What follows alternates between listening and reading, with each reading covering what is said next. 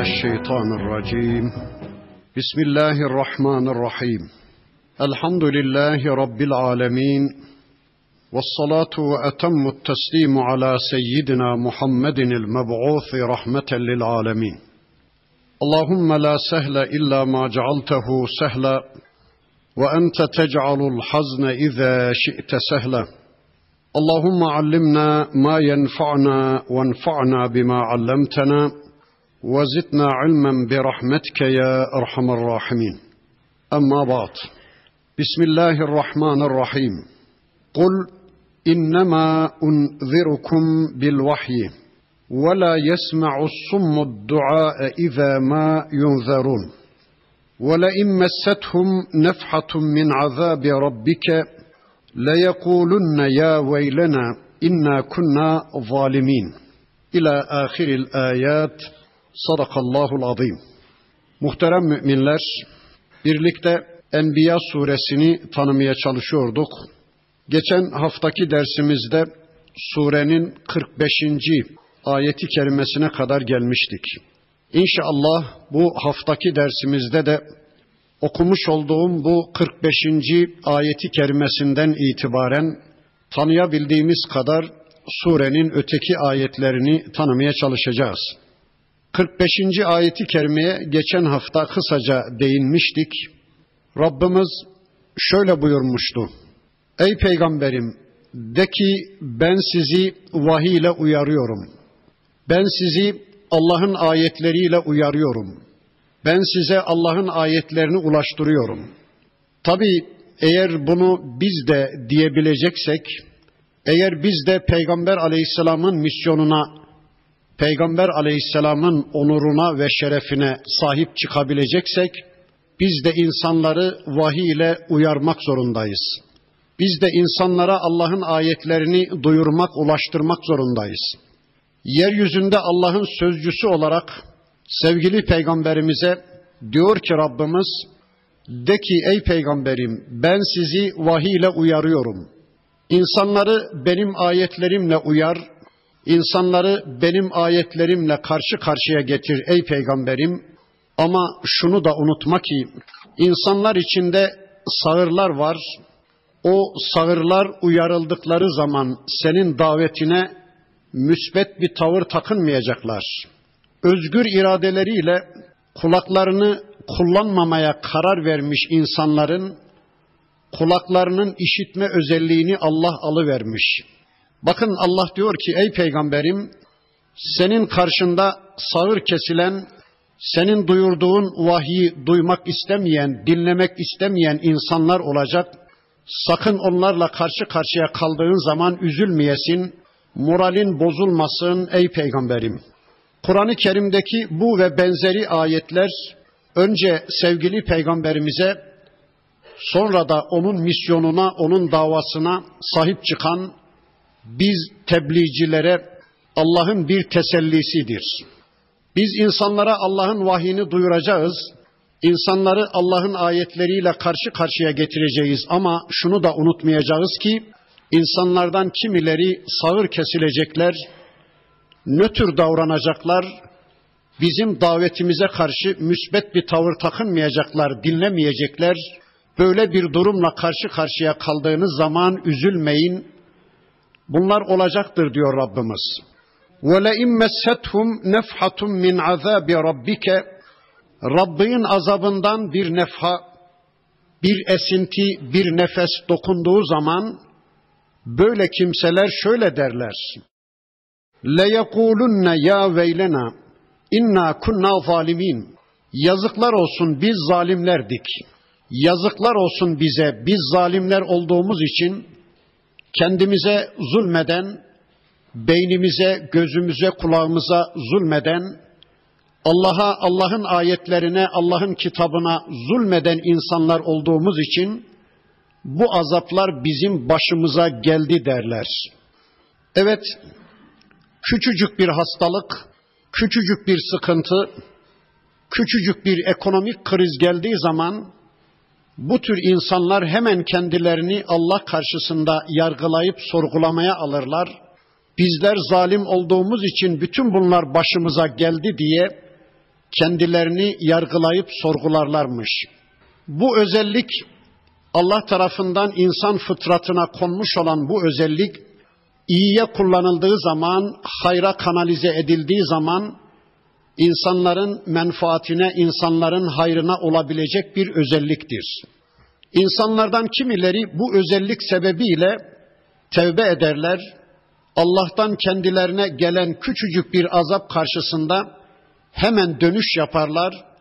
Affa mazhar olurlar, düzelmeye yönelirler ama insanlardan öyleleri de vardır ki Allah onlara en büyük azaplarını göndermiş de olsa çekirgeler sürüsü kurbağa yağdırmış da olsa bit, kan, tufan göndermiş de olsa kıtlıklar, sel felaketleri, depremler göndermiş de olsa insanlardan kimileri onu farklı bir biçimde yorumlarlar. Allah'ın istemediği bir biçimde yorumlarlar. Bunlar tabii şeylerdir. Bunlar tabii olaylardır. Bundan önce de bu tür hadiseler gerçekleşmiştir. Bizden önceki ecdadımıza da bu tür şeyler gönderilmiştir diyerek Allah'ın istemediği bir biçimde o hadiseleri yorumlayarak helakten kurtulamazlar, azaptan kurtulamazlar, Allah'a kulluğa, Allah'a itaate dönemezler, tevbe etmezler. Ama insanlardan kimileri Allah tarafından kendilerine gönderilmiş küçücük bir azap karşısında hemen kendilerini yargılayıp sorgulayıp Allah'a kulluğa dönebilirler. Ve nazaul mevazinel kısta li yevmil kıyameti biz kıyamet günü adil bir terazi koyacağız. Rabbimiz kıyamet günü dost doğru adil bir terazi koyacak. Fela tuzlemu nefsun şey'a Hiçbir insan zerre kadar zulme uğratılmayacak. Hiçbir insan zerre kadar bir haksızlığa maruz bırakılmayacak. Çünkü Allah adıldır, Allah adalet sahibidir, Allah kullarına asla zulmetmez. İster mümin ister kafir fark etmez, Allah kullarını işledikleriyle karşı karşıya getirir ve zerre kadar kullarına zulmetmez. Ve in kana miskale habbetin min hardelin eteyna biha hardal tanesi kadar bir amel işlemiş olsanız bile onu teraziye koyacağız, onu değerlendirilmeye tabi tutacağız. Ve kefa bina hasibin hesap görücü olarak biz yeteriz diyor Rabbimiz. Evet, bu ayeti kerimeden anladığımıza göre Rabbimiz kıyamet günü adil bir terazi koyacak. Bu terazi insanın bizzat kendisini tarttığı gibi insanın bütün amellerini tartacak, o amelleri işlemeye insanı sevk eden niyetlerini tartacak, imanını, takvasını, teslimiyetini, edebini, hayasını, iffetini tartacak, hidayetini tartacak.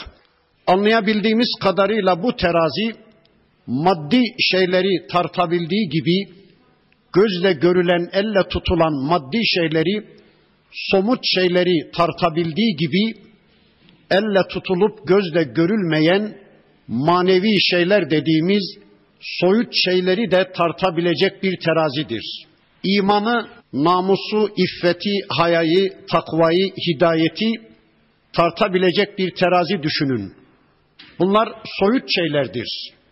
Bunlar elle tutulup gözle görülen şeyler değildir. Ama öyle bir terazi düşünün ki hem maddi şeyleri tartabilecek hem de manevi şeyleri tartabilecek bir terazidir. Biz de tartarız değil mi? Mesela bir kooperatife başkan mı lazım? Hasan olur mu? Olmaz deriz.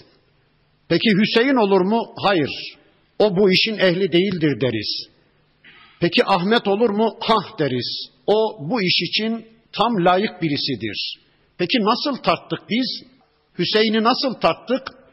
Geçmişini, geleceğini, ciğerini, bağırsaklarını, niyetini, uçkuruna düşkünlüğünü, eli uzunluğunu, paraya düşkünlüğünü ya da eminliğini, güvenirliliğini bir anda kafamızda tartıp ha bu iş için Hüseyin olur dedik değil mi? Peki nasıl tarttık?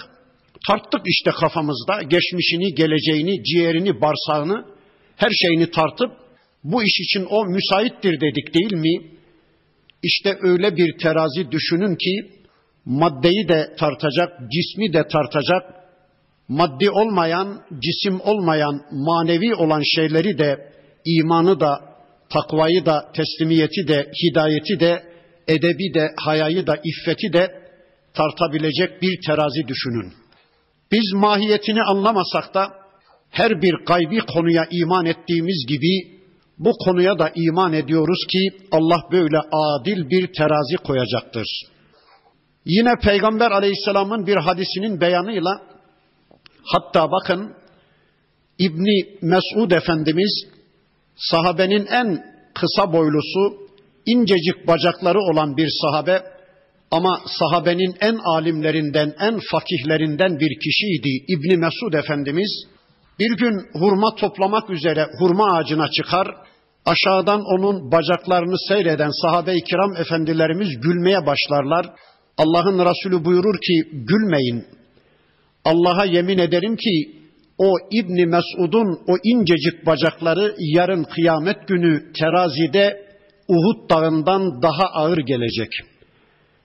Demek ki o terazi insanın bizzat kendisini tartan bir terazi, insanın tüm amellerini tartan bir terazi, hatta o amelleri işlemeye insanı sevk eden, niyetlerini tartmaya muvaffak olmuş bir terazidir. İşte Rabbimiz kıyamet günü öyle bir terazi koyacağını bize haber veriyor. Ve in kana miskale habbetin min hardelin eteyna biha hardal tanesi kadar bir ameliniz de olsa o teraziye konacaktır. O değerlendirilmeye tabi tutulacaktır. Yani bunlar bunlar küçük diye sakın küçük küçük günah küçük küçük sevapları Allah'tan kıskanmaya kalkışmayın. Kendinizden kıskanmaya kalkışmayın. İşleyin onları. Yarın onlar mizanda mutlaka teraziye konacaktır. Mesela bir Müslümanın yüzüne gülümseyi vermeniz küçük mü? Küçük demeyin. Yarın o mizana konacaktır. Yolda Müslümanlara engel olan bir taşı bir kenara atı vermeyi küçük görmeyin, onu işleyin. Onu kendinizden ve Allah'tan kıskanmayın. Yarın o terazide değerlendirilmeye tabi tutulacaktır. Bir Müslüman kardeşinize bir yudum su mu verdiniz? Bir dilim ekmek mi verdiniz? Bir hurmanız vardı da böldünüz yarısını onunla paylaştınız mı? Küçük amel mi o? Hayır. Yarın o mizanda mutlaka değerlendirilmeye tabi tutulacaktır. Aman bunlar bunlar küçüktür diye sakın ihmal etmeyin. Küçük küçük hayırlı amelleri de işlemeye devam edin. Yine şunlar şunlar küçük günahlar bunları işlemeyen kalmadı. Bunları yapmayan mı var demeyin. Küçük gördüğünüz günahlardan da kaçının. Çünkü yarın onlar da mizana konacak, terazide değerlendirilmeye tabi tutulacaktır. Ve kefa bina hasibin ve o gün hesap görücü olarak biz yeteriz diyor Rabbimiz. Başka şahide ne gerek? Allah bütün hayatımızı görüyor. Allah bizi murakabe ediyor. Biz sürekli Allah'ın murakabesi altındayız. Şu anda dünyada da öyle bir hayat yaşamak zorundayız. Sürekli Allah'ın bizi gördüğü şuuru içinde Müslümanca bir hayat yaşamak zorundayız. Bakın bu konuda ben size bir hadis okuyayım.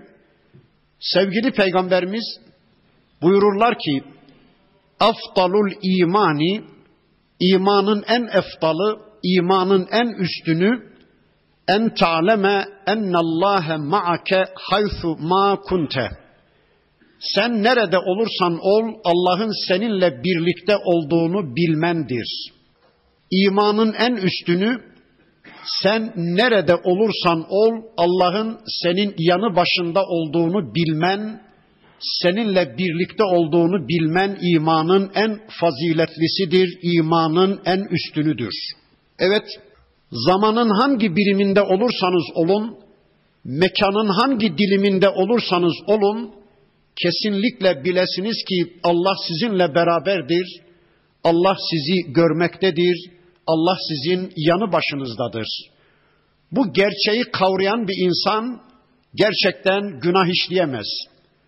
Bu gerçeğe ulaşan bir insan gerçekten başkalarına zulmedemez, haksızlık yapamaz. Sürekli Allah kontrolü altında olduğunun bilincinde olan bir Müslüman kimseye kazık atamaz, kimseye kötülük yapamaz. Yaptıklarını Allah'a layık yapmaya çalışır. Allah kontrolü altında yapmaya çalışır. Bakın bir iki örnek vereyim. Önceki derslerimin birisinde de söylemiştim ama yeri gelmişken bir daha söyleyeyim. Mesela arabanızla bir yere gidiyorsunuz. Yanınızdaki arkadaş sizi dürttü. Dedi ki arkanda trafikler var. Bu uyarıyı alır almaz arkanızda trafiklerin olduğunun farkına varır varmaz biraz daha dikkatli davranırsınız değil mi? Ya da mesela yolda gidiyorsunuz, bir trafik levhası okudunuz.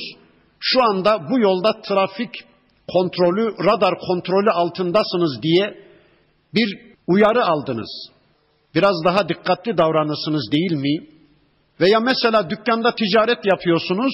iki üç dükkan ötedeki komşu damladı dedi ki arkadaş maliyeciler burada birkaç dakika sonra senin dükkanına girecekler dese biraz daha farklı, biraz daha dikkatli davranırsınız değil mi?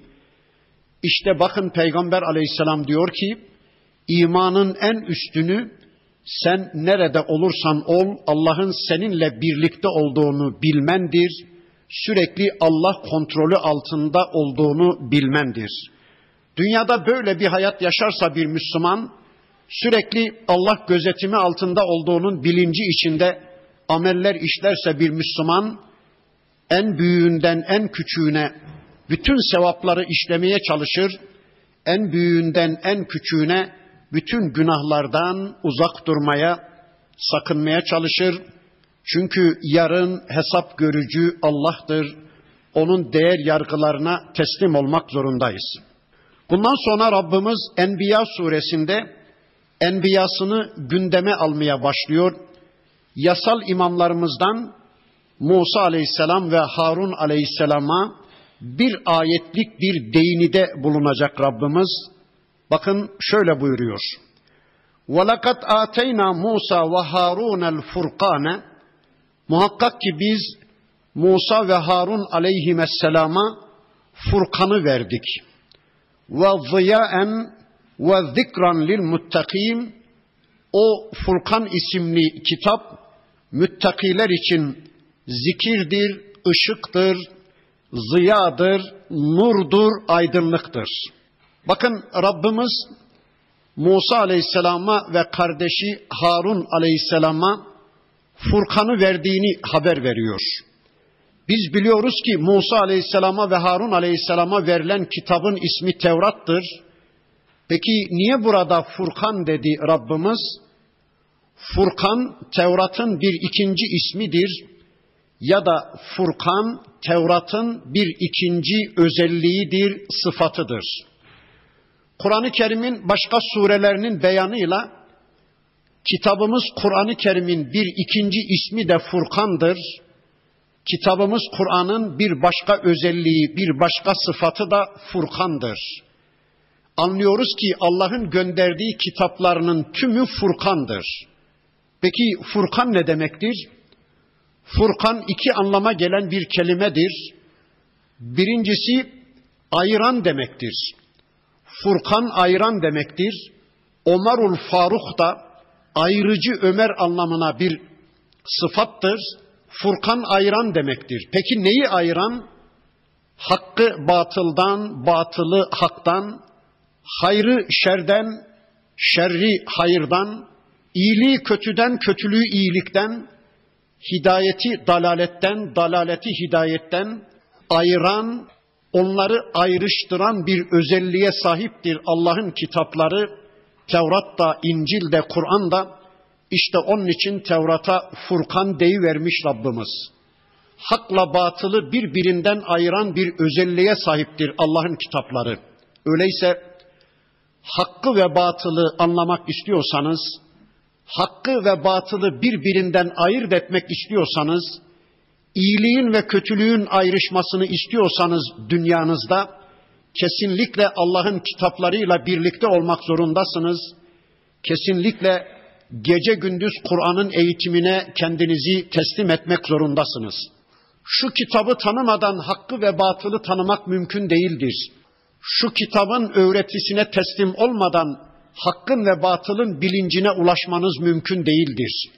Furkan ayıran demektir birinci anlamıyla. İkinci anlamıyla da Furkan fark ettiren demektir. Allah'ın kitapları fark ettirici bir özelliğe sahiptir. Ne demek o? Şu kitapla birlikte olduğunuz zaman, bu kitapla beraber olduğunuz zaman, bu kitabı öğrenmeye başladığınız zaman, bu kitabı anlayarak okumaya başladığınız zaman yani hadiselere, problemlere bu kitabın gözlüğüyle bakabilecek bir konuma geldiğiniz zaman hayatınızdaki bütün bozuklukları, bütün küfürleri, bütün şirkleri, bütün riyaları, bütün isyanları, bütün kötülükleri fark ediverirsiniz. Bu kitapla birlikte olmazsanız onları fark edemezsiniz. Ama bu kitapla düşünmeye, bu kitapla konuşmaya, bu kitapla yürümeye başladığınız anda hayatınızdaki bütün bozuk düzenlikleri, bütün küfürleri, bütün kötülükleri, bütün olumsuzlukları hemen fark ediverirsiniz. Onlardan uzaklaşmaya, onları terk etmeye başlayıverirsiniz. Eğer bu kitabı okumazsanız hayatınızda nice yanlışlıklar vardır ama siz doğru yapıyoruz zannedersiniz. Nice bozuk düzen şeyler vardır. Siz hakta olduğunuzu, hidayette olduğunuzu, doğruda olduğunuzu zannedebilirsiniz. Yanlışlarınızı, küfürlerinizi, şirklerinizi, isyanlarınızı, ilhatlarınızı fark edemezsiniz. Allah'ın kitabı Tevrat Furkan'dır. Allah'ın kitabı Kur'an da Furkan'dır. Öyleyse ey Müslümanlar hayatınızı bir daha gözden geçirmek istiyorsanız hayatınızdaki yanlışlarınızı bir daha anlamak istiyorsanız, onlardan kurtulmak istiyorsanız, Furkan olan, fark ettirici olan Allah'ın kitabıyla beraber olmak zorundasınız. Tıpkı arabanızın farını yakı verince önünüz nasıl aydınlanıyor, köprüyü, virajı, uçurumu nasıl görüp de tedbir alabiliyorsunuz? İşte Allah'ın kitabının gözlüğüyle hadiselere bakabilecek bir noktaya gelebilirseniz, hayatınız aydınlanı verir. Değilse eğer bu kitaptan habersiz bir hayat yaşamaya kalkarsanız karanlıkta el yordamıyla yol bulmaya çalışan bir insan gibi adım başına bir direğe toslarsınız, bir yanlışa, bir hataya düşersiniz, farkına bile varamazsınız, haberiniz bile olmaz. Bu kitap bir de ışıktır, ziyadır, aydınlıktır.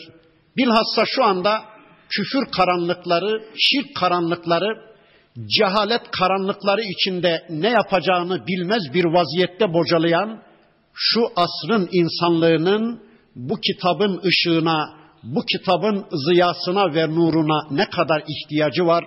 Allah için onu bir daha düşünün. Eğer dünya insanlığı içinde bulunduğu çıkmazlardan, aşmazlardan, karanlıklardan kurtulmak istiyorsa başka çaresi yok. İnsanlık bu kitaba dönmek zorundadır bu kitapla hayatını yargılayıp sorgulamaya yönelmek zorundadır.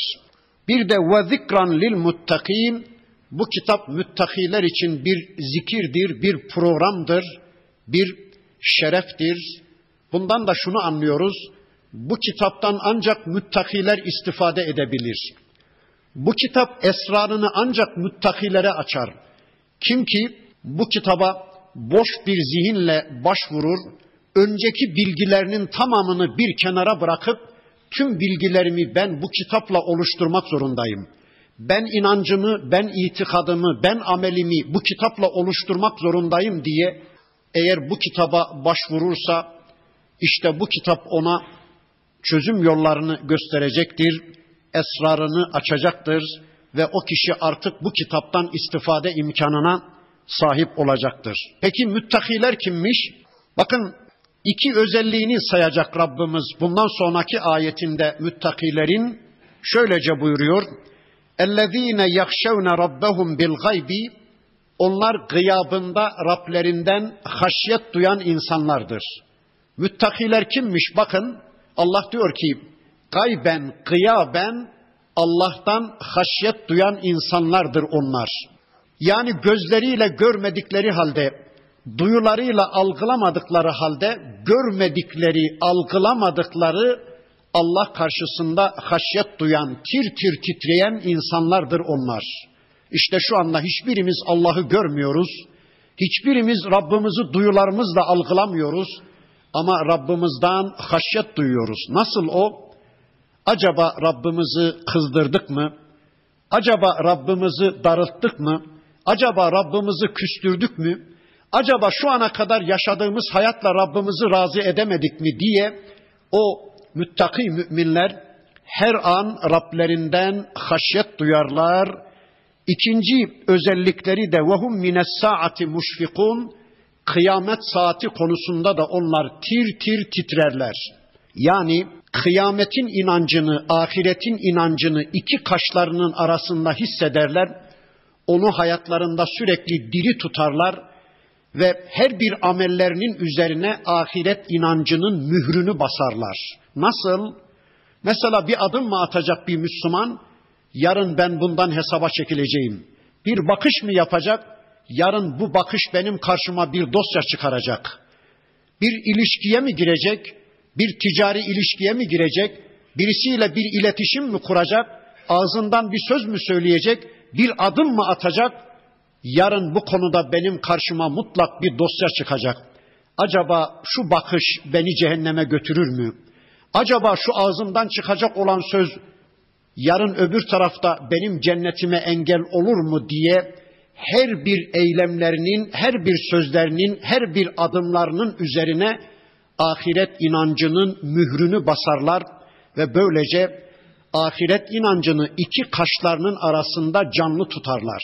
Şöyle bir insan söylesem, acaba bu insanın ahirete inandığı söylenebilir mi?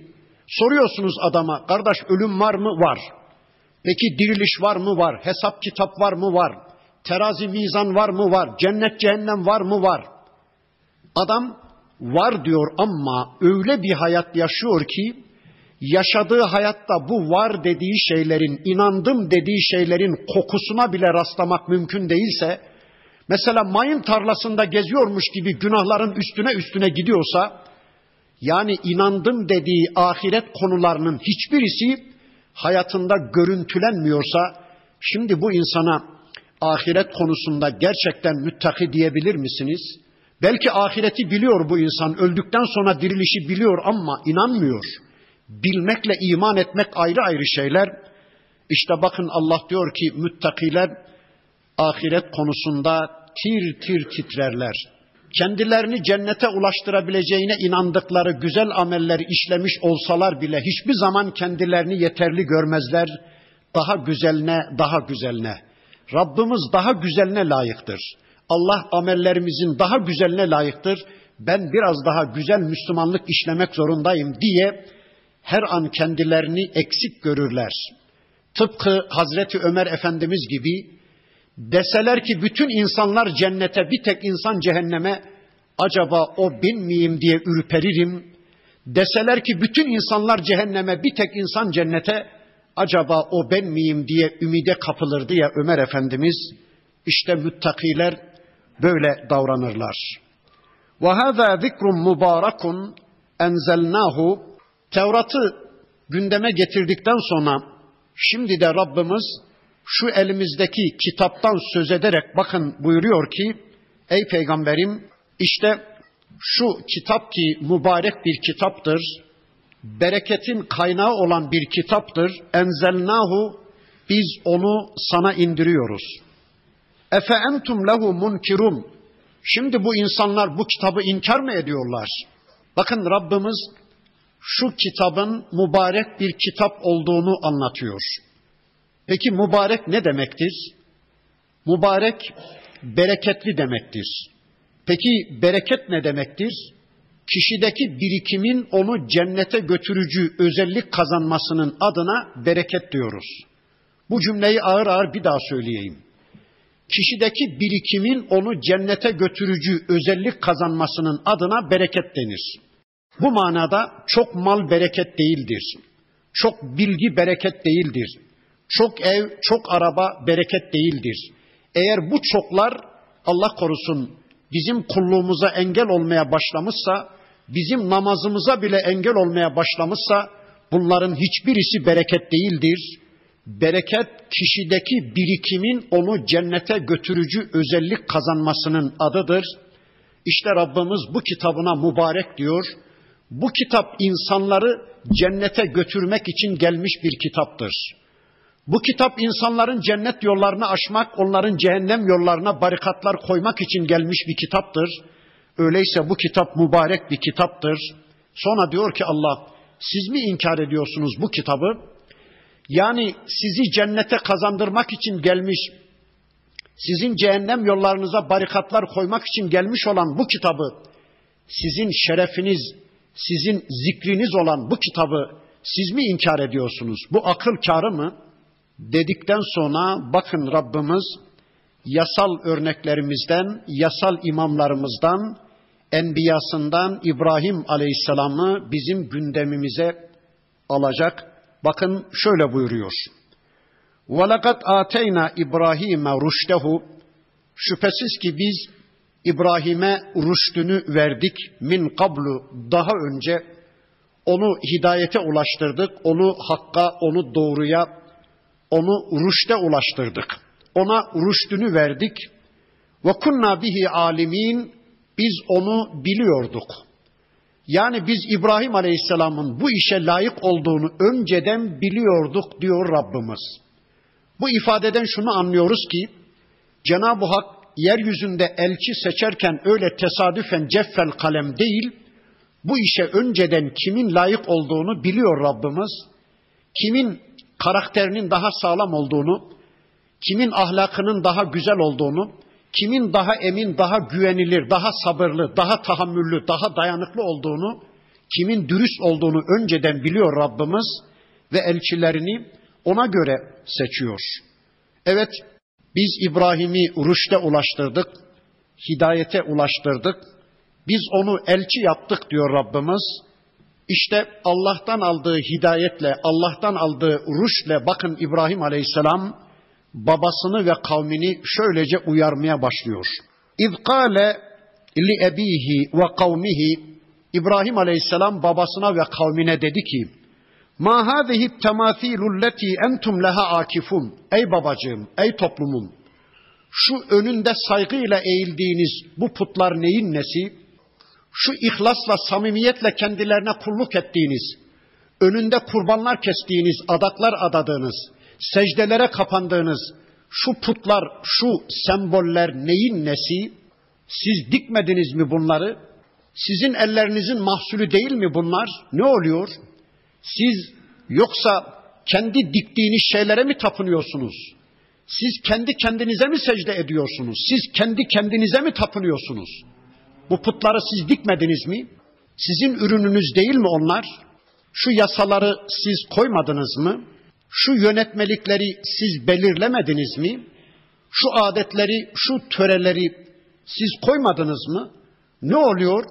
Kendi ellerinizle diktiğiniz putlara sarılarak kendi ellerinizle koyduğunuz yasalara, yönetmeliklere, adetlere, törelere tutunarak Allah ve elçileriyle savaş mı vermek istiyorsunuz? Olmaz efendim. Bu yönetmeliklere aykırı. Bu kıyafetle okula giremezsiniz. Kim demiş? Yahu bu yönetmeliği siz koymadınız mı? Olmaz efendim. Bu yasalara aykırı. Mümkün değil böyle bir şeye izin veremeyiz. Bir Müslüman Müslümanca bir tavır sergilemek istediği zaman Hemen karşısına bir yasa çıkarıyorlar. Olmaz efendim yasalara aykırı. Peki bu yasaları siz koymadınız mı? Bu yönetmelikleri siz koymadınız mı? Bu putları siz dikmediniz mi? Bakın diyor ki İbrahim Aleyhisselam, ne oluyor ey toplumum? Kendi diktiğiniz, kendi oluşturduğunuz sistemlere tutunarak Allah'ın sistemine, Allah'ın dinine geçit vermemeye mi çalışıyorsunuz? demokrasiye, laisizme tutunarak Allah'ın dinine geçit vermemeye mi çalışıyorsunuz? Ne yapmaya çalışıyorsunuz? Yani siz kendi kendinize tapınmaya mı kalkıyorsunuz? Kendi diktiğiniz putlara mı tapınıyorsunuz? Kalu dediler ki vecetna abaena leha abidin. Ey İbrahim biz babalarımızı bu putlara saygıyla tapınırken gördük. Biz babalarımızı bu yolda bulduk. Eğer şu putlarımız yanlış olsaydı, bizim dinimiz, bizim yolumuz, bizim inancımız doğru olmasaydı, yanlış olsaydı, elbette bizim atalarımız bu yolda olmazdı, bu putlara tapınmazdı. Atalarımız da bu putlara tapındığına göre demek ki bizim putlarımız, tanrılarımız doğrudur, bizim yolumuz doğrudur diyorlar. Kör bir taklit. Atalardan intikal eden her şey kutsaldır. Atalar yapmışsa doğrudur. Kör taklidi İslam bunu reddeder. Bakın diyorlar ki ey İbrahim biz babalarımızı bu putların önünde eğilirken gördük. Biz de onları takip edeceğiz. Biz de onların izleri üstünde yuvarlanıp gideceğiz. Biz atalarımızın yolunu terk edemeyiz. İbrahim Aleyhisselam dedi ki: "Kâle lekad kuntum entum ve âbâukum fî dalâlin mubîn." Sizler de ey kavmim izlemeye çalıştığınız önceki atalarınız da apaçık bir sapıklık içindesiniz. Apaçık bir daladet ve yanılgı içindesiniz dedi. Sonra bakın dedi ki toplum Kalu ecitena bil hakkı em ente minel laibin. Ey İbrahim sen gerçekten bize hakla mı geldin? Bize hakkı mı getirdin? Bize hakkı mı söylüyorsun? Yoksa bizimle dalga mı geçiyorsun? Bizi maskaraya mı alıyorsun? Bizi eğlenceye mi alıyorsun? Allah'ın elçilerinden hiçbirisi insanları asla eğlenceye almaz. Allah'ın elçilerinden hiçbirisi insanlarla asla dalga geçmez ama hainler kendileri gibi zannediyorlardı Allah'ın elçisini de bakın diyorlar ki ey İbrahim doğru mu söylüyorsun yoksa sen bizimle dalga mı geçiyorsun? Bizim yolumuz doğru. Kale dedi ki İbrahim aleyhisselam Rabbukum Rabbus semavati vel ardı. Sizin Rabbiniz göklerin ve yerin Rabbidir. Sizin Rabbiniz göklere ve yere program çizen, göklere ve yere kulluk programı belirleyen Allah'tır. Ellezî fatarahunne bir de gökleri ve yeri yoktan varlığa çıkaran, yokluktan varlığa çıkaran, yoktan yaratan Allah'tır.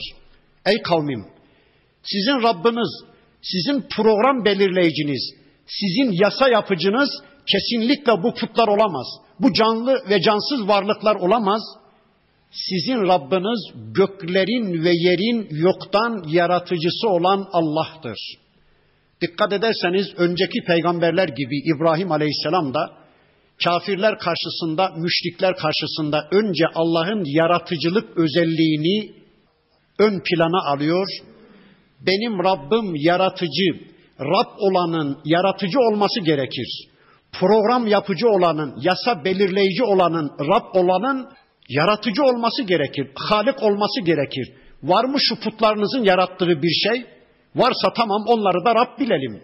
Var mı onların yarattığı bir şey diye bakın önce Rabbimizin yaratıcılık özelliğini gündeme getiriyor ve sonra diyor ki ve ana ala zalikum mineş şahidin ve ben buna şahitlerdenim.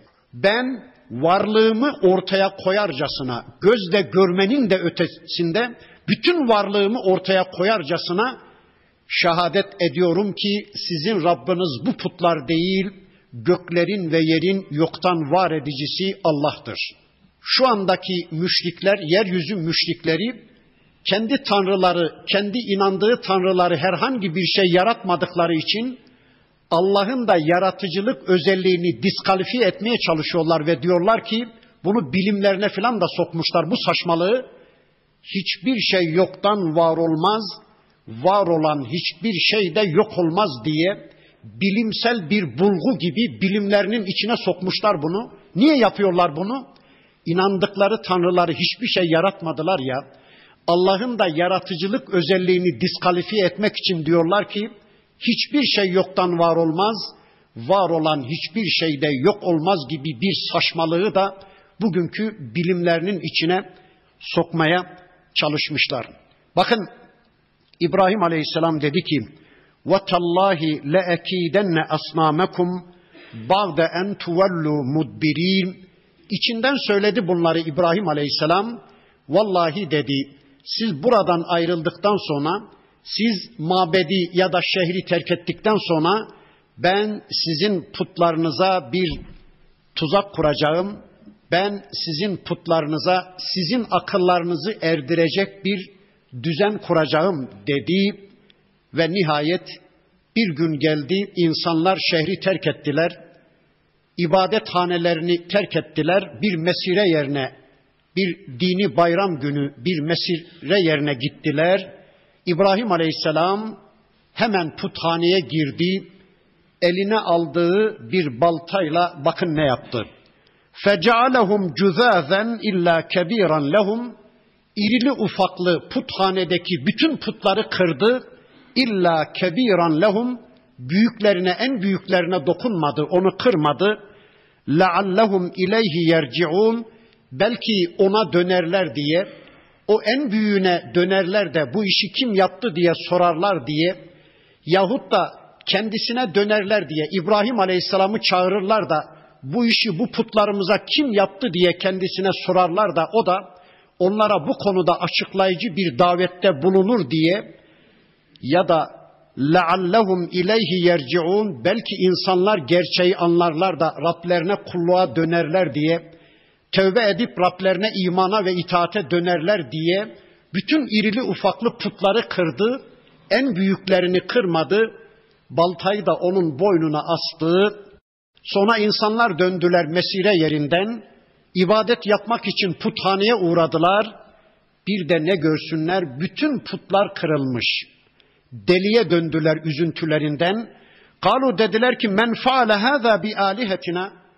Bizim ilahlarımıza bunu kim yaptı? Bizim ilahlarımıza böyle bir şeyi kim reva gördü? İnnehu lemine zalimin. Şüphesiz ki kim yaptıysa o zalimlerdendir. En büyük zalimdir dediler. Kalu dediler ki semi'na feten bir genç işitmiştik. Yedkuruhum bizim ilahlarımızı, bizim putlarımızı diline dolayan bir genç işitmiştik. Bir genç duymuştuk. Yukalu lehu İbrahim ona İbrahim deniyordu. Onun adı İbrahim'di. Olsa olsa bizim putlarımıza bu işi o yapmıştır. Çünkü daha önce eleştiriyordu bizim ilahlarımızı, tanrılarımızı. Bunların tanrı olamayacağını söylüyordu. Herhalde bizim putlarımıza bunu yapsa yapsa o yapmıştır dediler. Kalu dediler ki fe'tu bihi ala a'yunin nasi onu insanların gözünün önüne getirin leallehum yeşhedun bütün insanlar bu olaya şahit olsunlar. Eğer bu işi o yaptıysa ona vereceğimiz cezaya bütün insanlar şahit olsunlar dediler ve İbrahim Aleyhisselam'ı çağırdılar. İbrahim Aleyhisselam koşarak gitti. Niye? Çünkü istediği oydu zaten. O da istiyordu ki kendisine müracaat etsinler, bu konuyu sorsunlar da halkın toplu olduğu bir anda en güzel bir biçimde bir davet sunsun onlara, bir tebliğde bulunsun. O putların asla Tanrı olamayacaklarını, Rab olamayacaklarını, onların akıllarının erebileceği bir biçimde onlara anlatma fırsatı çıksın. İşte İbrahim Aleyhisselam fırsatı yakalamıştı, koşarak gitti. Kalu dediler ki, e ente faalte hâzâ bi alihetina ya İbrahim. Putlarımıza şu işi sen mi yaptın ey İbrahim? Onları sen mi kırdın? Kale dedi ki atamız İbrahim Aleyhisselam bel faalehu kebiruhum hâzâ belki de şu büyükleri yapmıştır. Bakın o dimdik ayakta duruyor o kırılmamış. Belki de bu yapmıştır. Belki de en büyük tanrıyı bunlar gazaplandırdı. En büyük tanrı gazaplanıp bunların hepsini yerle bir etmiştir. Belki de o yapmıştır. Fes'eluhum inkanu yantıkun. Eğer konuşurlarsa şu putlara bir sorun bakalım. Şu büyüklerine bir sorun. Bu işi kim yaptı? Onun gözünün önünde nasıl izin verdi? Gözünün önünde birileri yaptıysa niye izin verdi?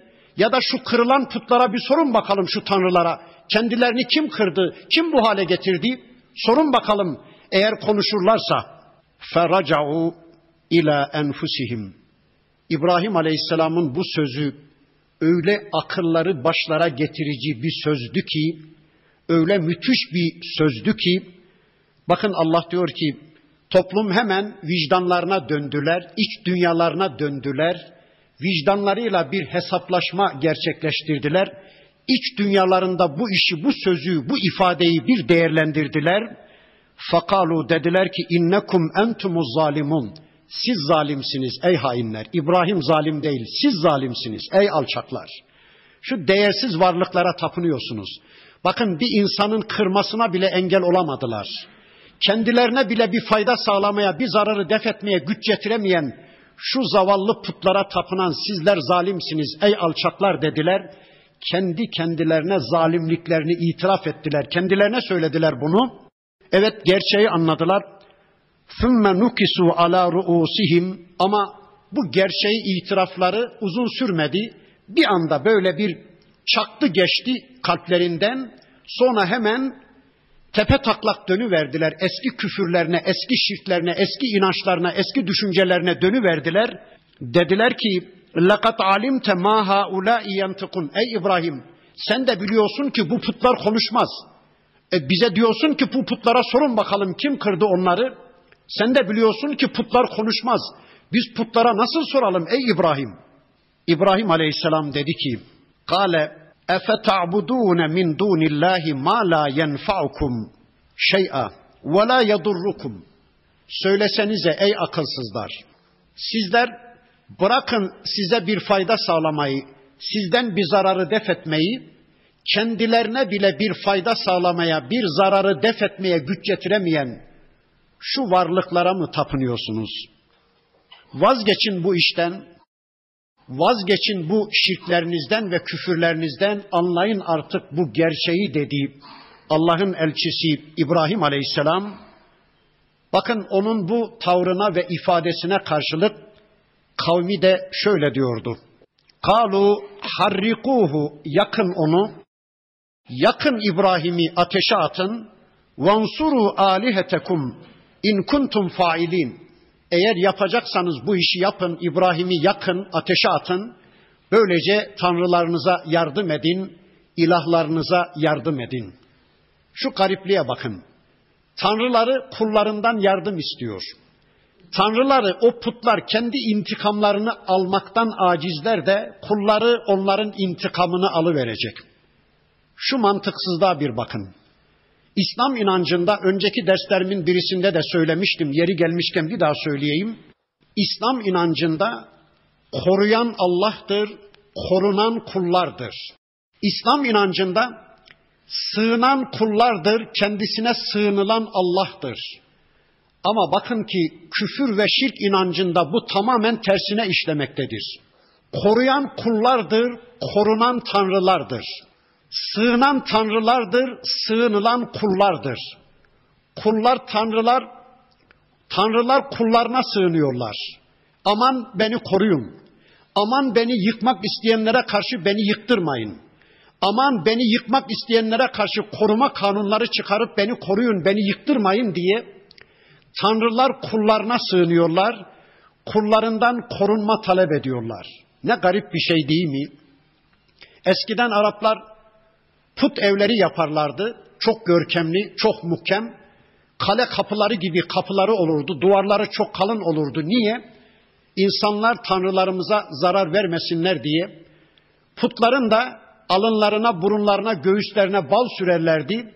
Kadın, kız, çoluk, çocuk gelip putlarımızı öptüğü zaman ağızlarına tatlı bulasın da put sevgisi gönüllerine nüfuz etsin diye, put sevgisi gönüllerine işlesin diye bal sürerlermiş alınlarına, burunlarına, göğüslerine. Bakın Allah diyor ki o put evlerinin kocaman kocaman kapılarının anahtar deliğinden bir sinek içeri giriyor. Doğruca putun alnından, burnundan, göksünden bir bal parçası koparıp kaçıyor. Allah diyor ki Zavfet talibu vel matlub. Koparan da zayıf, koparılan da. Sinek zayıf anladık da ama o put ondan da zayıf. Bir sineğin bile alnından, burnundan, göksünden bir bal parçası koparıp kaçmasına engel olamıyor. Böyle tanrı olur mu ya? Dışarıdakileri düşünün, içeridekiler öyle de dışarıdakiler üzerlerine kuşların bile işemesine engel olmaktan aciz. Böyle tanrı olur mu ya? üzerlerine kuşların işemesine bile engel olamayan Tanrı Tanrı olur mu? Ama insanlar işte böyle şeylere tapınıyorlar. O gün insanlar böyle putlara tapınıyorlardı. Bakın dediler ki İbrahim'i yakın, tanrılarınıza yardım edin. İbrahim'i yakın, İbrahim'i ateşe atın. Niye böyle dediler? İbrahim Aleyhisselam yıllardır onları bir cehennem ateşiyle uyarıyordu ya. Gelin küfürlerinizden, şirklerinizden vazgeçin. Değilse Allah'ın ateşi var diyordu ya. Dediler ki onun bizi tehdit ettiği o ateşle onu bir yakalım da görsün bakalım.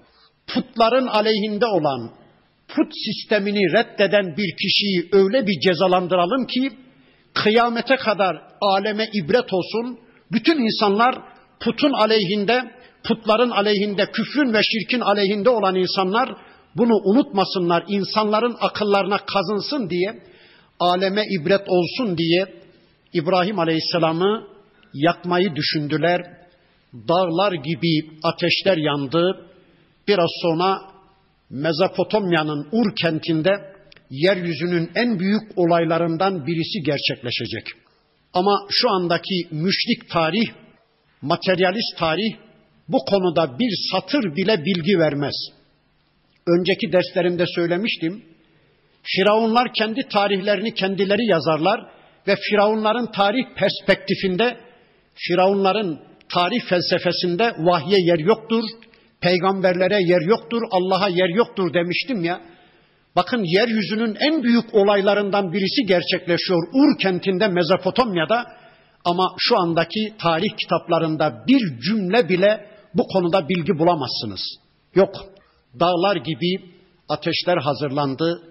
Bir mancınığın üzerine çıkardılar İbrahim Aleyhisselam'ı ve aşağıya attılar. Peygamber Efendimizin bir hadisinin beyanıyla birkaç saniye içinde aşağı doğru düşerken Cebrail aleyhisselam geldi İbrahim aleyhisselama dedi ki ey İbrahim beni Allah gönderdi Allah'ın selamı var eğer istersen şu iki dağı birleştirip sana işkence eden şu zalimlerin topunu geberteyim. İbrahim aleyhisselam dedi ki ey Cebrail Rabbim beni görürken Rabbim beni işitip dururken benim bir başkasının yardımına ihtiyacım yoktur. Hasbiyallah ve ni'mel vekil. Hasbunallah ve ni'mel vekil.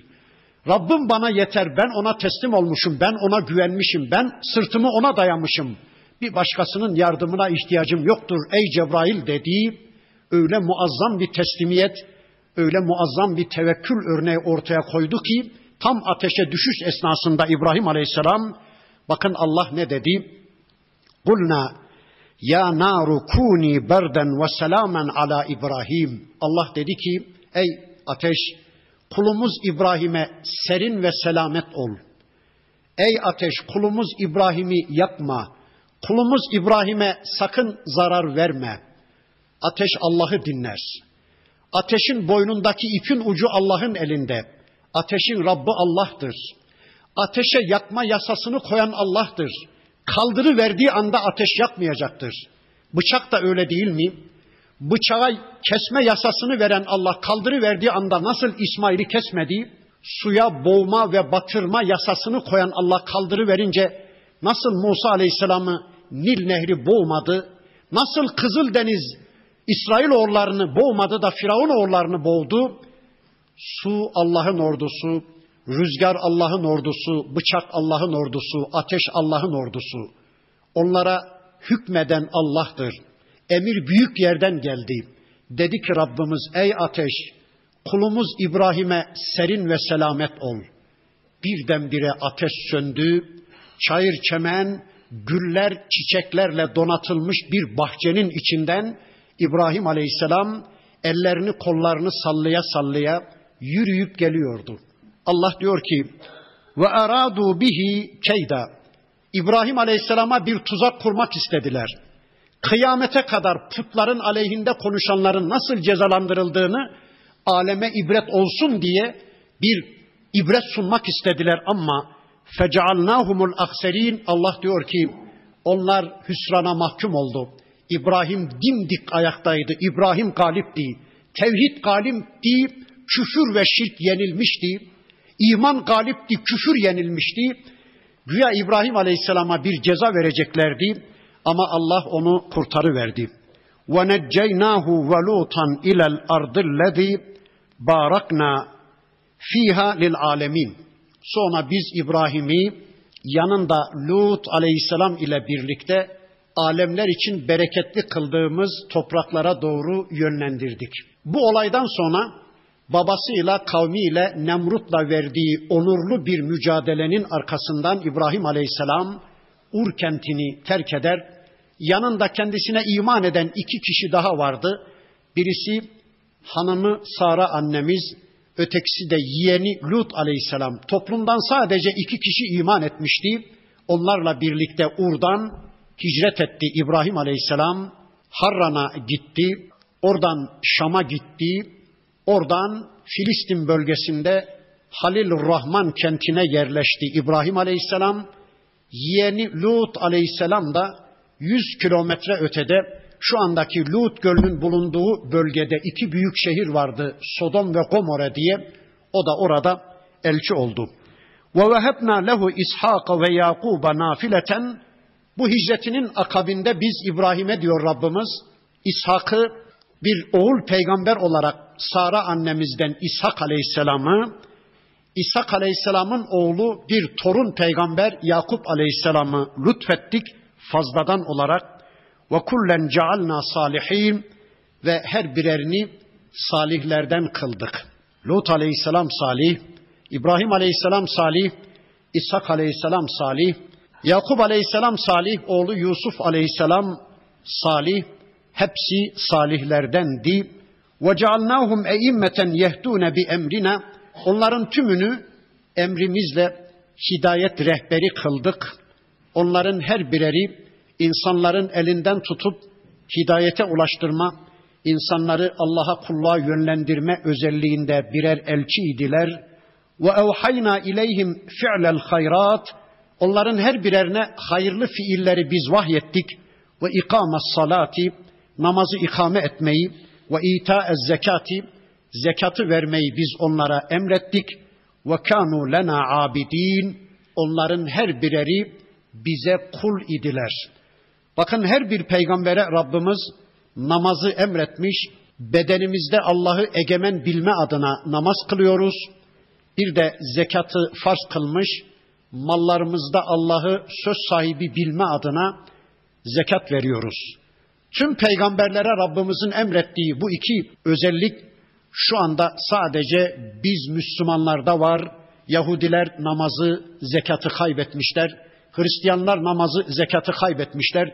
Öyleyse o mübarek elçilerin yolunun yolcusu olan sadece biz Müslümanlarız. Onların o yolla zerre kadar uzak ve yakından hiçbir ilgileri, ilişkileri kalmamıştır. Önümüzdeki hafta kaldığımız yerden surenin öteki ayetlerini tanımak için tekrar bir araya gelmek üzere Allah'a emanet olun. Subhaneke Allahumma ve bihamdik. Eşhedü en la ilahe illa ente estağfiruke ve etûbü ileyk. Velhamdülillahi Rabbil alemin.